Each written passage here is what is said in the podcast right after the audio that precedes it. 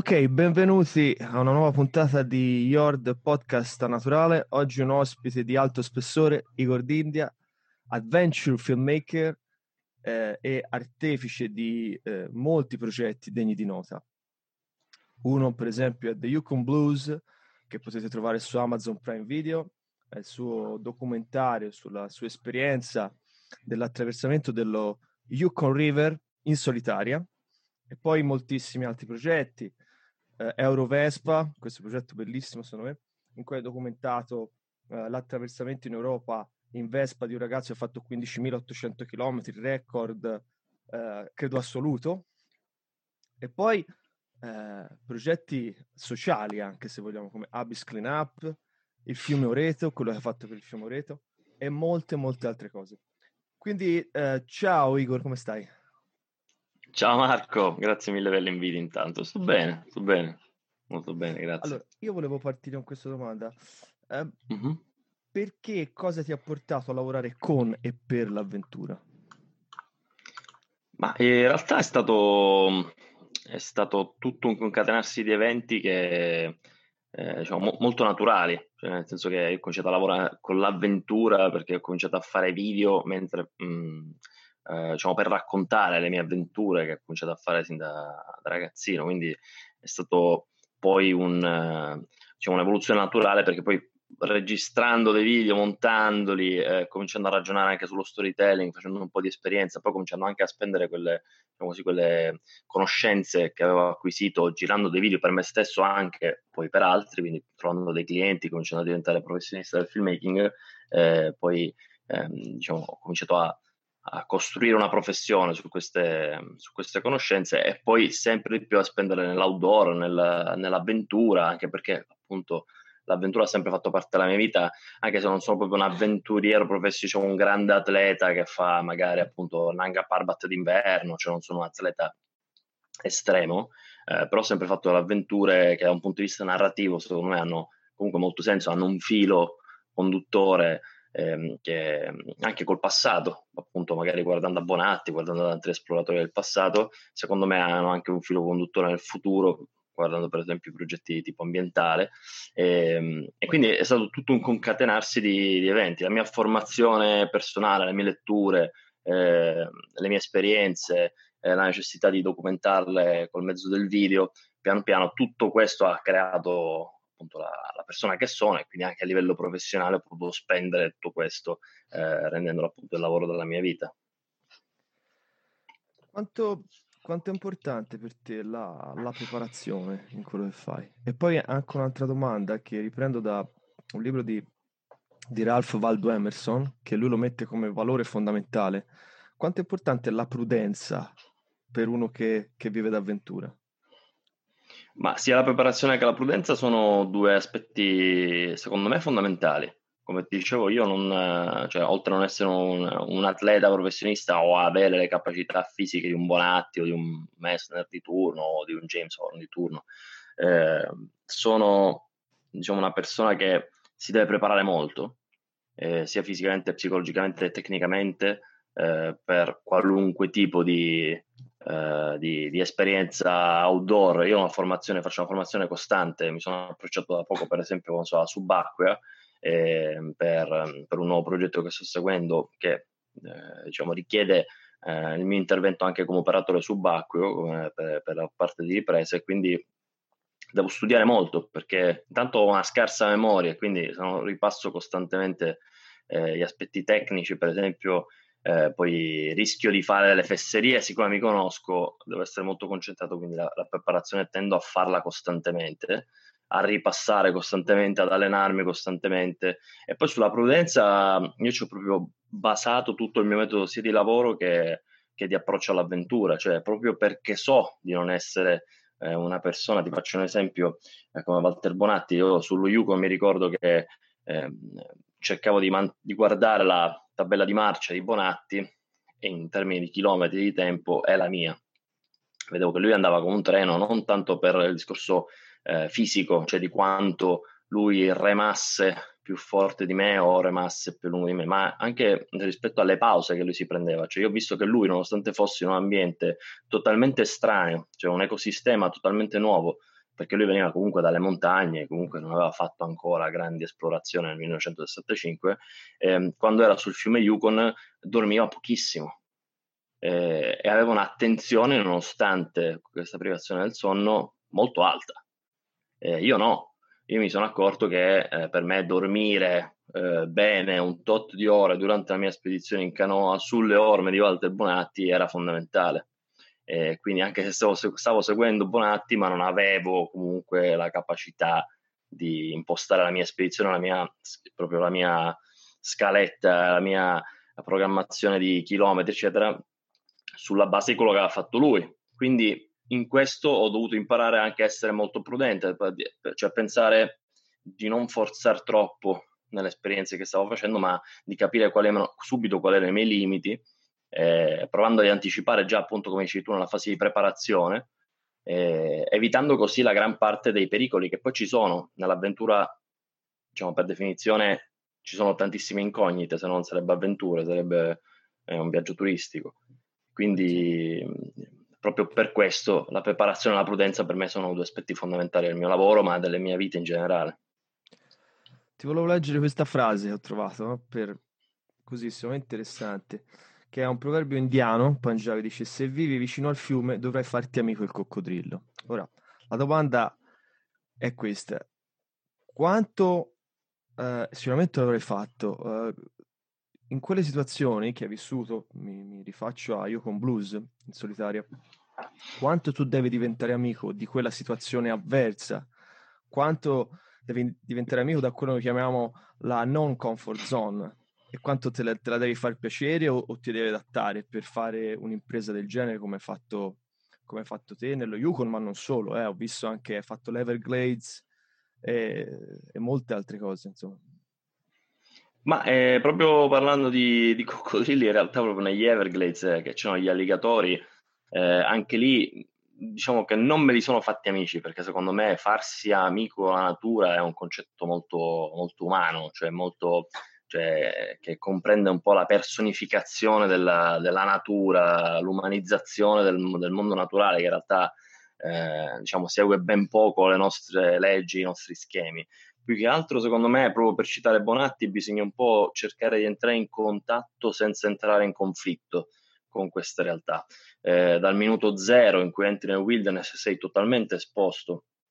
Ma nel wilderness non intendo soltanto magari la foresta pluviale o il fiume Yukon a centinaia di chilometri dal primo centro abitato, ma anche banalmente in barca, quando ci si allontana magari qualche miglio dalla costa, o su un fiume italiano, semplicemente quando sei tu da solo, così proprio immerso in un contesto naturale, quindi esposto a tutta una serie di rischi. Secondo me devi cominciare a capire subito quali sono i pericoli, quali sono i ritmi del mondo che ti circonda, quali sono le leggi del mondo che ti circonda. Banalmente il coccodrillo di cui si parla nella citazione non segue degli schemi precisi e prestabiliti, però ha delle sue regole che già variano da coccodrillo a coccodrillo o da alligatore ad alligatore, dipende, perché anche loro hanno dei caratteri, diciamo, tra virgolette, dei comportamenti anche individuali che cambiano da esemplare a esemplare, però loro hanno delle regole non dette,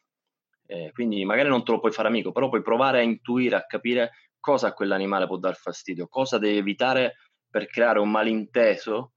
che può portare magari appunto a un danno, che può essere della tua persona, che può essere dell'animale,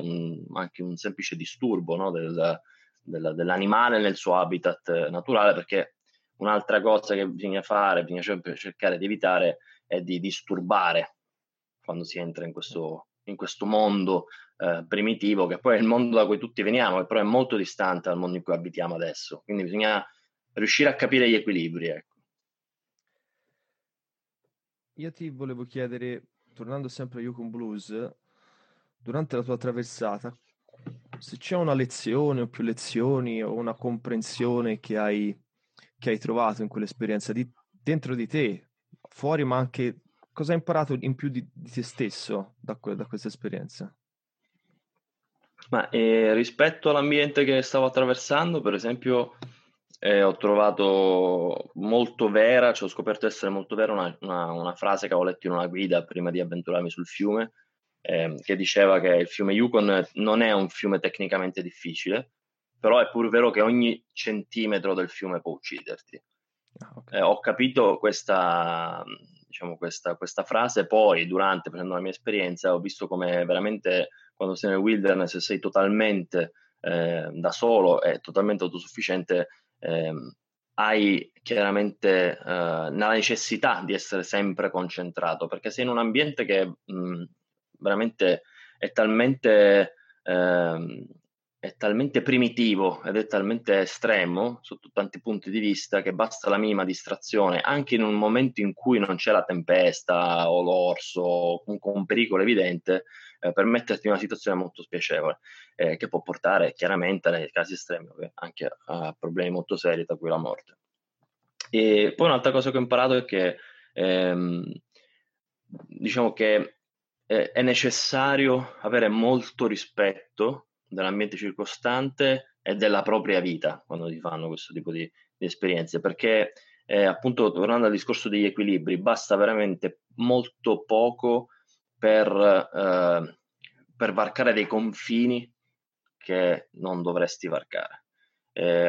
Parlo sia del contatto con gli altri animali o magari della tua stessa forza fisica, quindi è vero sì superare i propri limiti, ma farlo in maniera molto graduale. Questa è una cosa che ho capito, perché nel momento in cui tu, che appunto non sei, ti avevi detto, un super uomo, un grande atleta, o vai oltre le tue possibilità fisiche e mentali, devi stare molto attento, perché lo stai facendo in un ambiente che non permette degli errori, non permette degli sbagli, ragion per cui devi essere molto prudente. Ti troverai sicuramente in delle situazioni in cui devi fare un po' di più, o devi fare anche molto di più rispetto a quello che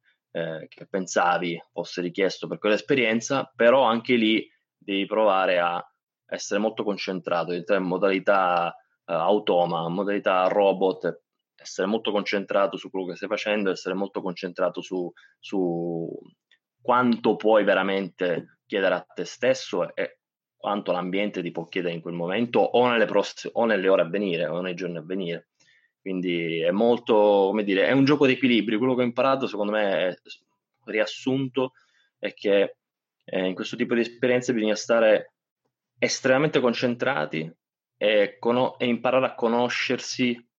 da zero, perché ti devi conoscere un ambiente nuovo in cui tu normalmente non vivi, e quindi devi stare molto molto attento a capire chi sei, cosa puoi fare, quanto puoi chiedere a te stesso, quanto l'ambiente circostante ti può chiedere, e in base a questo prendere le tue decisioni. E quindi mi allaccio a questa cosa che hai detto, quindi secondo me anche vivere solo e completamente il momento presente, cioè essere attenti al momento presente così da poter vivere l'esperienza, ma anche salvare la nostra vita. Bonatti, in un'intervista con Reinhold Messner anni fa, disse che loro non volevano morire, ma volevano vivere più intensamente, non andavano a morire come certa gente pensava. E da qui allaccio una domanda e ti chiedo: perché secondo te Walter Bonatti dovrebbe essere un esempio da seguire per i giovani oggi, invece di altri esempi? Non voglio stare a fare nomi, ci siamo capiti. Perché Walter, anch'io la penso così, cioè Walter Bonatti è un personaggio, io sto leggendo il libro, ti ringrazio perché ho preso spunto da te, che l'avevo letto, un libro straordinario, e non conoscevo così a fondo Bonatti, e dico: perché non è così conosciuto Walter Bonatti in Italia, secondo te? Ma secondo me non è molto conosciuto dalla generazione dei giovanissimi, ma ci includo anche la nostra, nel senso che per i nostri genitori Bonatti probabilmente, o anche i nostri nonni, probabilmente Bonatti era un personaggio più conosciuto, perché era nel periodo d'oro delle sue esplorazioni, se ne parlava molto, era molto più molto spesso ospite magari in televisione, o se ne parlava sui giornali. Ci sono stati diversi scandali, per esempio quello del K2, che sono finiti spesso sui giornali, quindi è chiaro che poi anche la sua storia d'amore con Rossana Podestà, che comunque negli anni '80 era ancora un'attrice molto famosa, quindi è probabile che la generazione prima di noi abbia avuto più quel nome sotto gli occhi, o appunto magari diciamo l'abbia sentito più spesso. E nella nostra generazione, secondo me, e in quella dopo di noi, secondo me c'è un piccolo gap culturale, ma anche secondo me è un problema di fruizione dei suoi testi, perché comunque la scrittura di Bonatti è una scrittura che per i giovanissimi può risultare un po' più complessa, un po' più, per alcuni anche un po' noiosa, quindi secondo me diciamo persone come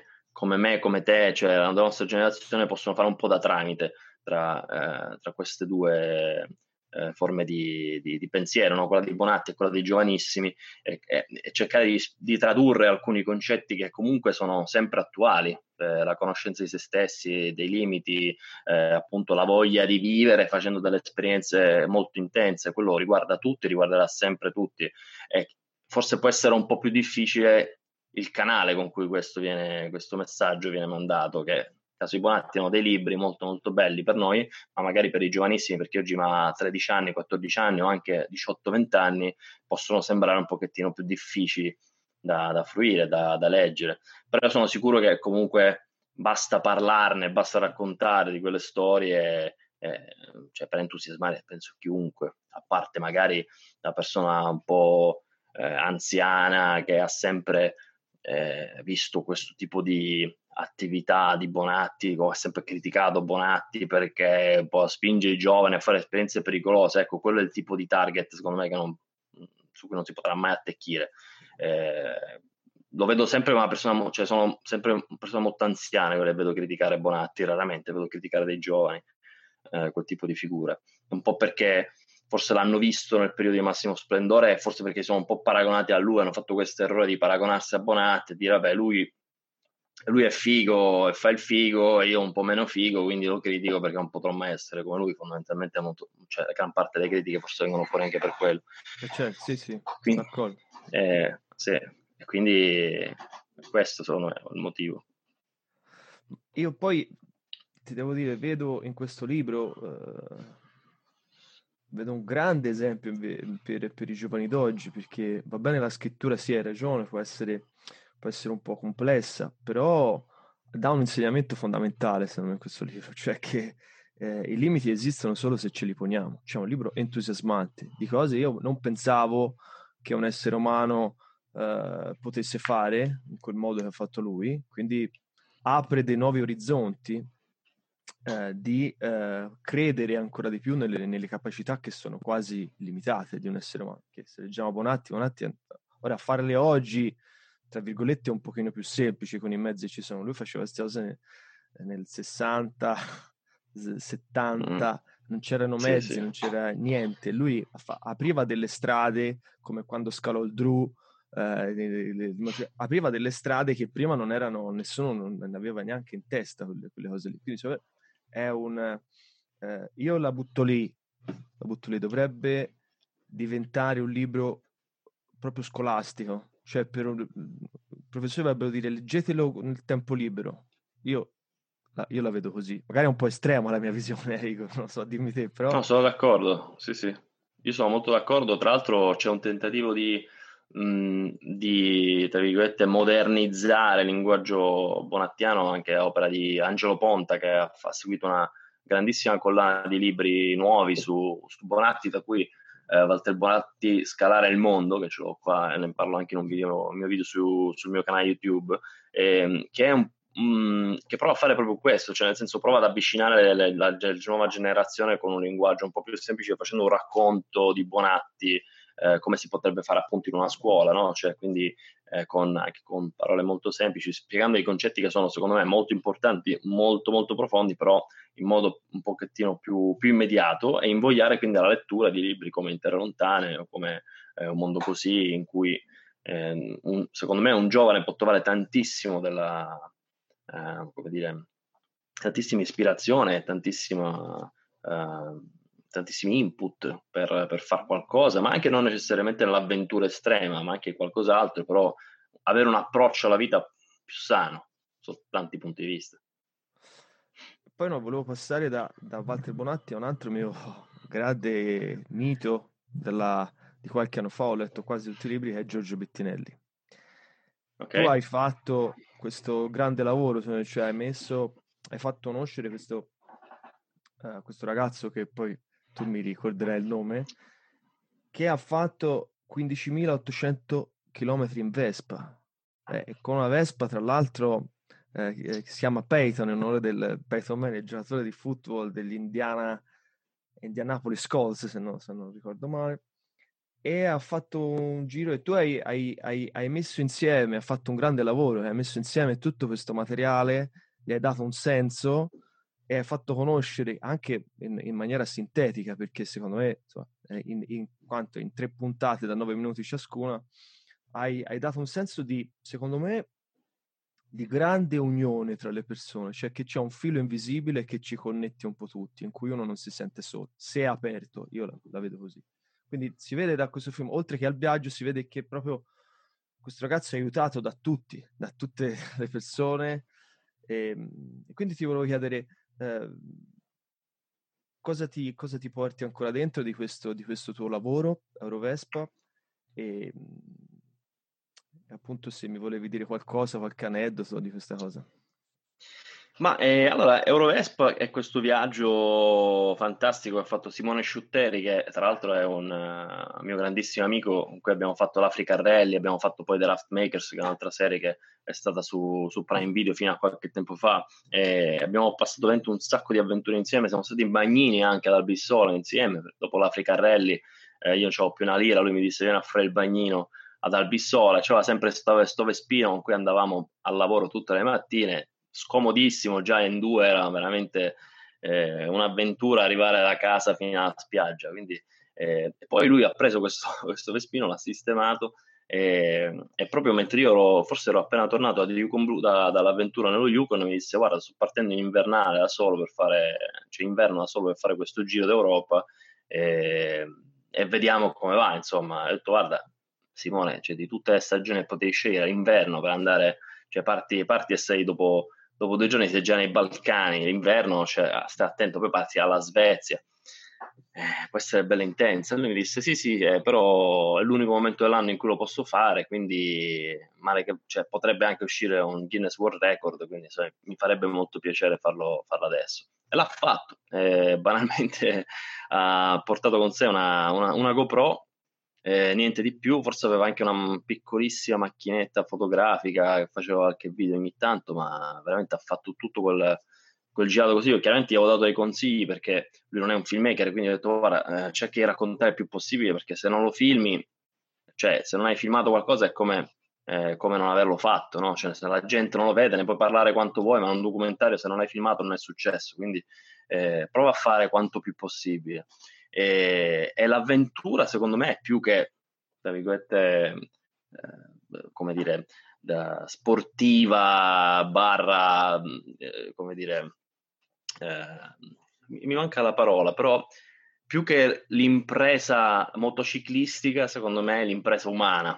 che rende Eurovespa una bellissima esperienza, un bellissimo racconto che poi lui mi ha raccontato quando è tornato poi in un'intervista che poi fa diciamo il corpo del documentario di Eurovespa, perché Simone intanto parte da una grandissima umanità già sua, una grandissima capacità di stringere legami praticamente con chiunque, poi lui parla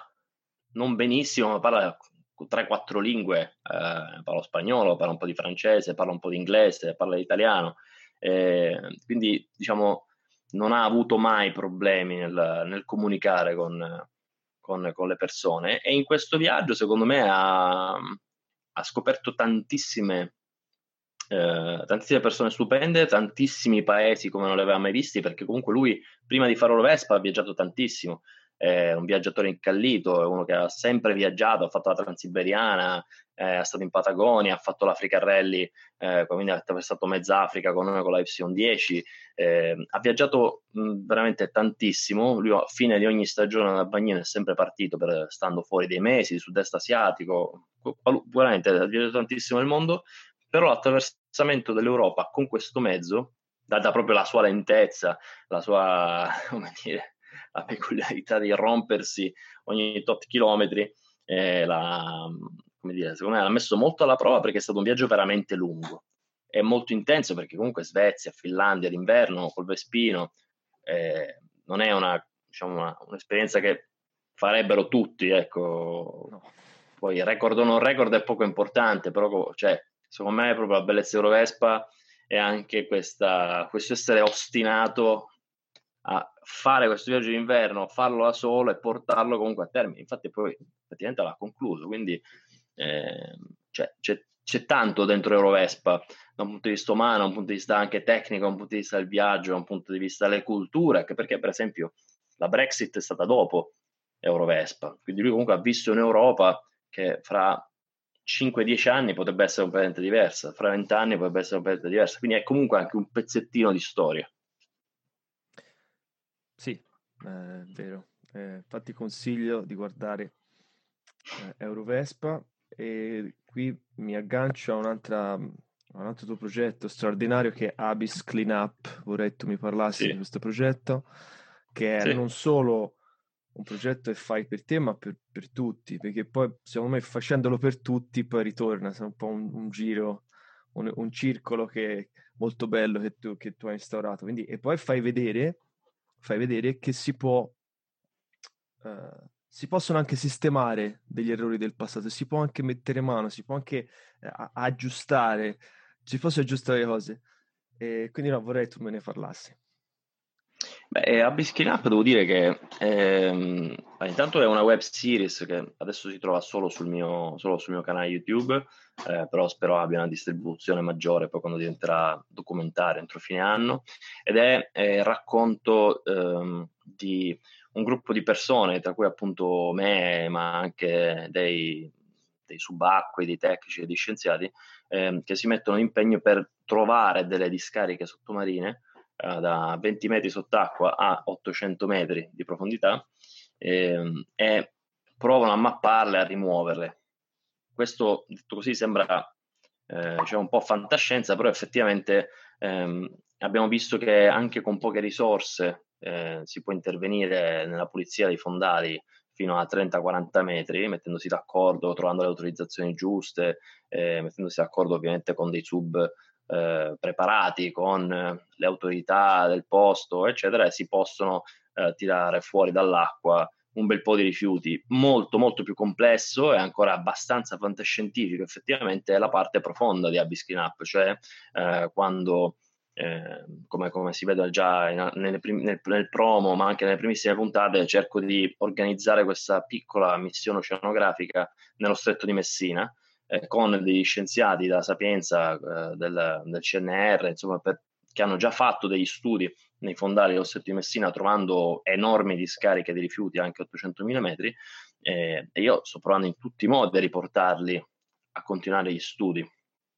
nello Stretto di Messina, organizzando io una mia nave con mezzi, robot, eccetera. Non è affatto facile, perché in Italia la ricerca non ha le risorse per fare costantemente questi studi. Lo stesso numero di imbarcazioni sono, credo, forse uno o due, o erano uno o due, adesso non c'è neanche più, per fare questo tipo di studi. Quindi la missione che mi sono un po' prefissato è quella di provare, oltre a raccontare quello che si può fare per ripulire i fondali a bassa profondità, quindi fino a 30-40 metri, che è già difficile, provare anche a studiare insieme a questi scienziati i grandi fondali dallo Stretto di Messina, ma anche in altre zone, con della tecnologia che permetta di farlo con continuità. Quella tecnologia ovviamente ancora la devo trovare, perché si parla comunque di costi elevatissimi se vai a noleggiarla, quindi il progetto a lunghissimo termine sarebbe quello anche di mettere insieme appunto degli sponsor, anche solo tecnici, che mettono a disposizione questi asset, questa attrezzatura, anche una nave sola magari da equipaggiare, da mettere a disposizione per questo gruppo. A livello documentaristico mi chiuderebbe in maniera fantastica il documentario, perché sarebbe veramente un grande successo a prescindere l'operazione, però è una cosa che costa tanto, cioè il noleggio di questo tipo di imbarcazione va dai 10 ai 15.000 euro al giorno. Campagne oceanografiche di solito se ne fanno da una settimana, 2 settimane, 3 settimane, è facile arrivare al $1.000.000. Quindi. Spero con questo mio podcast che è nato da poco di poter contribuire a far conoscere, oltre alla tua attività, anche questa causa nobile, e che la gente possa anche contattarti e magari darti un supporto per questa tua missione. Io chiamo missione perché secondo me non è proprio lavoro, questo è qualcosa di più. Vorrei tu mi parlassi una piccola chiosa anche su quello che hai fatto per il fiume Oreto. Questa è un'altra diciamo iniziativa che va sul sociale, cioè tu hai creato un interesse nei confronti di questo fiume che a te è caro e hai cambiato le cose, quindi si può fare, si può cambiare, si può creare attenzione su una tematica. È possibile, Igor? Assolutamente sì, ma si può fare con i podcast, si può fare con i video, si può fare in tantissimi modi. A volte penso che quello che ho fatto per Loreto, che è stato diciamo totalmente casuale, cioè io ho fatto una risalita del fiume dalla mia città, un fiume inquinato dalla mia città, a piedi, già all'epoca nel 2010 ho fatto un piccolo documentario per raccontare appunto quello che trovavo sul mio percorso, e poi dopo circa 6-7 anni ho fatto un video sul possibile recupero di questo luogo, proprio con degli step da seguire nel giro di 10-20 anni. E questo video è diventato virale, l'hanno visto istituzioni, hanno visto associazioni, e lì ho avuto modo di capire anche il perché il fiume di Palermo non è mai stato recuperato, era sempre stato inquinato ma non è stato mai veramente valorizzato. E ho visto che da osservazione appunto anche dei commenti delle persone, ma anche da quello che mi dicevano personalmente, non c'era mai stato un coordinamento tra istituzioni, associazioni, cittadini che vivono sul fiume, persone che avevano le capacità di fare comunicazione, cioè ognuno lavorava per Loreto indipendentemente dall'altro, a volte anche in conflitto, perché comunque in Sicilia, come diceva Sciascia, ogni siciliano è un'isola, quindi ognuno prova a fare di testa sua, ha sempre ragione lui, insomma, vuole un po' essere, tra virgolette, l'eroe della situazione, quindi c'è stato un inizio. A quel punto la mia comunicazione non si è spostata più tanto su come recuperare il fiume, perché a quel punto avevo messo insieme le persone che tecnicamente potevano farlo sicuramente meglio di me, perché io non sono un tecnico, non sono un ingegnere, non sono uno che si occupa di urbanistica, quindi mi sono fatto un po' da parte, ho concentrato invece la comunicazione su 2 aspetti fondamentali. Il primo era la continuità della comunicazione, quindi la continuità del racconto di questo percorso che era cominciato, e il rafforzamento del senso di comunità tra le parti, perché dopo 3-4 anni adesso posso dire c'è una comunità fatta di migliaia di persone, ci sono più di 30 associazioni che prima non parlavano tanto tra loro, che adesso sono unite in un forum. Vogliono fare un contratto di fiume tra i comuni, che sono 3 attraversati al fiume Oreto, parlano tra loro, sono arrivati fondi per $1.000.000, ovviamente non grazie a me, ma grazie alle persone che hanno creduto comunque che valorizzare anche il fiume Oreto con dei fondi, riportando il fiume alla cittadinanza, diciamo ha dovuto essere un'idea vincente. Però questo è un percorso che richiede molto tempo, perché qua bisogna fare una transizione culturale molto forte, in un posto estremamente difficile che è la Sicilia, quindi, ed è Palermo in particolar modo, dove la situazione attuale è figlia di decenni di incuria, decenni di ma che è mio il fiume, ci butto lo scarico dalla casa mia perché tanto finisce a mare, tanto casa mia è pulita, cioè questo ma che è, perché che è mio, cioè, che si dice molto dalle nostre parti, cioè se non è mio non appartiene a nessuno, posso farci quello che voglio, lo posso distruggere. Non è così, quindi continuando con i contenuti video, un po' sul mio canale, ma un po' anche tramite altre pagine che nel frattempo sono nate, è nata Salviamo Loreto, Comitato Pioppo Comune, stanno nascendo tantissime realtà, molto forti anche. La politica se ne è accorta, quindi non può più ignorare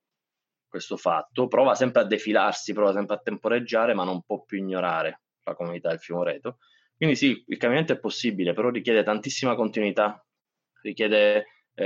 lo sforzo non di un singolo, ma di una crescente comunità che crede parecchio in quello che sta facendo e che appunto lo porta avanti per un sacco di tempo. Dico sempre, Loreto è una maratona. Se pensiamo di risolvere i problemi ambientali come quello di Loreto in 2 giorni, non ce la faremo mai. Se pensiamo di lavorare per i figli dei figli dei figli, allora sì, allora ha un senso. Però bisogna cominciare adesso, cioè come lo stesso discorso dei rifiuti sottomarini, noi siamo estremamente in ritardo e quello è un fenomeno, quello dell'inquinamento che corre come un treno. Quindi noi siamo già in ritardo, siamo già in difetto, siamo già al limite della sopravvivenza. Se non facciamo di tutto per intervenire adesso con strategie, con tattiche, con fenomeni pratici, con creazione di basi solide per il futuro, e diamo ora gli strumenti alle prossime generazioni per risolvere quello che noi abbiamo creato come un problema, non usciamo vivi. È una questione di sopravvivenza, quindi basta, va bene con gli slogan, va bene le proteste, va bene il mostrare, va bene il condividere sui social, ma servono delle azioni pratiche, strutturate, fatte con la testa e a lunghissimo termine. Grazie, Igor, siamo arrivati quasi al termine di questa intervista, non ti voglio prendere altro tempo perché sei molto occupato. Volevo ricordare il tuo canale YouTube perché hai fatto talmente tante cose che non abbiamo avuto il tempo di dirle tutte, la storia sull'Artico, hai fatto dei video sull'Artico, sei tornato, hai fatto tantissime altre cose, quindi prego le persone di andare sul tuo canale YouTube, sul tuo sito, basta scrivere Igor d'India su Google e viene il sito. Ho una domanda però esterna, che è una domanda di Ramon Mazinga e che chiede: bene. Quando farete una serie TV insieme? Mitico Ramon Mazinga, ma in realtà ce lo diciamo da un sacco di tempo, poi lui è andato in Australia e quindi adesso diciamo un po' difficile, però è nei programmi, dobbiamo solo riuscire a trovare una serie in cui... un'avventura in cui è veramente difficile che lui mi faccia ammazzare, quindi dobbiamo solo capire quello, perché quando sono con Mazinga c'è sempre il rischio che qualcuno si faccia male, quindi dobbiamo riuscire a organizzare bene questa cosa, perché lui è un personaggio molto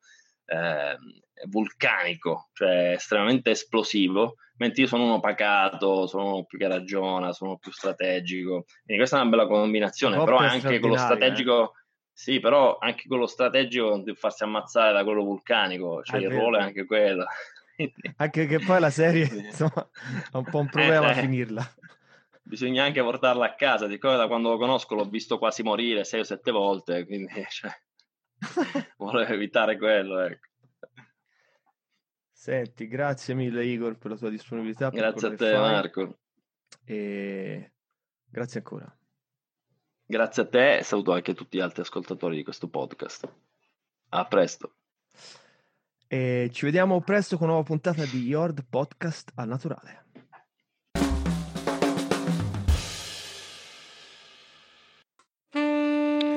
Se l'episodio vi è piaciuto, supportate il progetto Yord Podcast al naturale mettendo un like o seguendo la pagina. Grazie.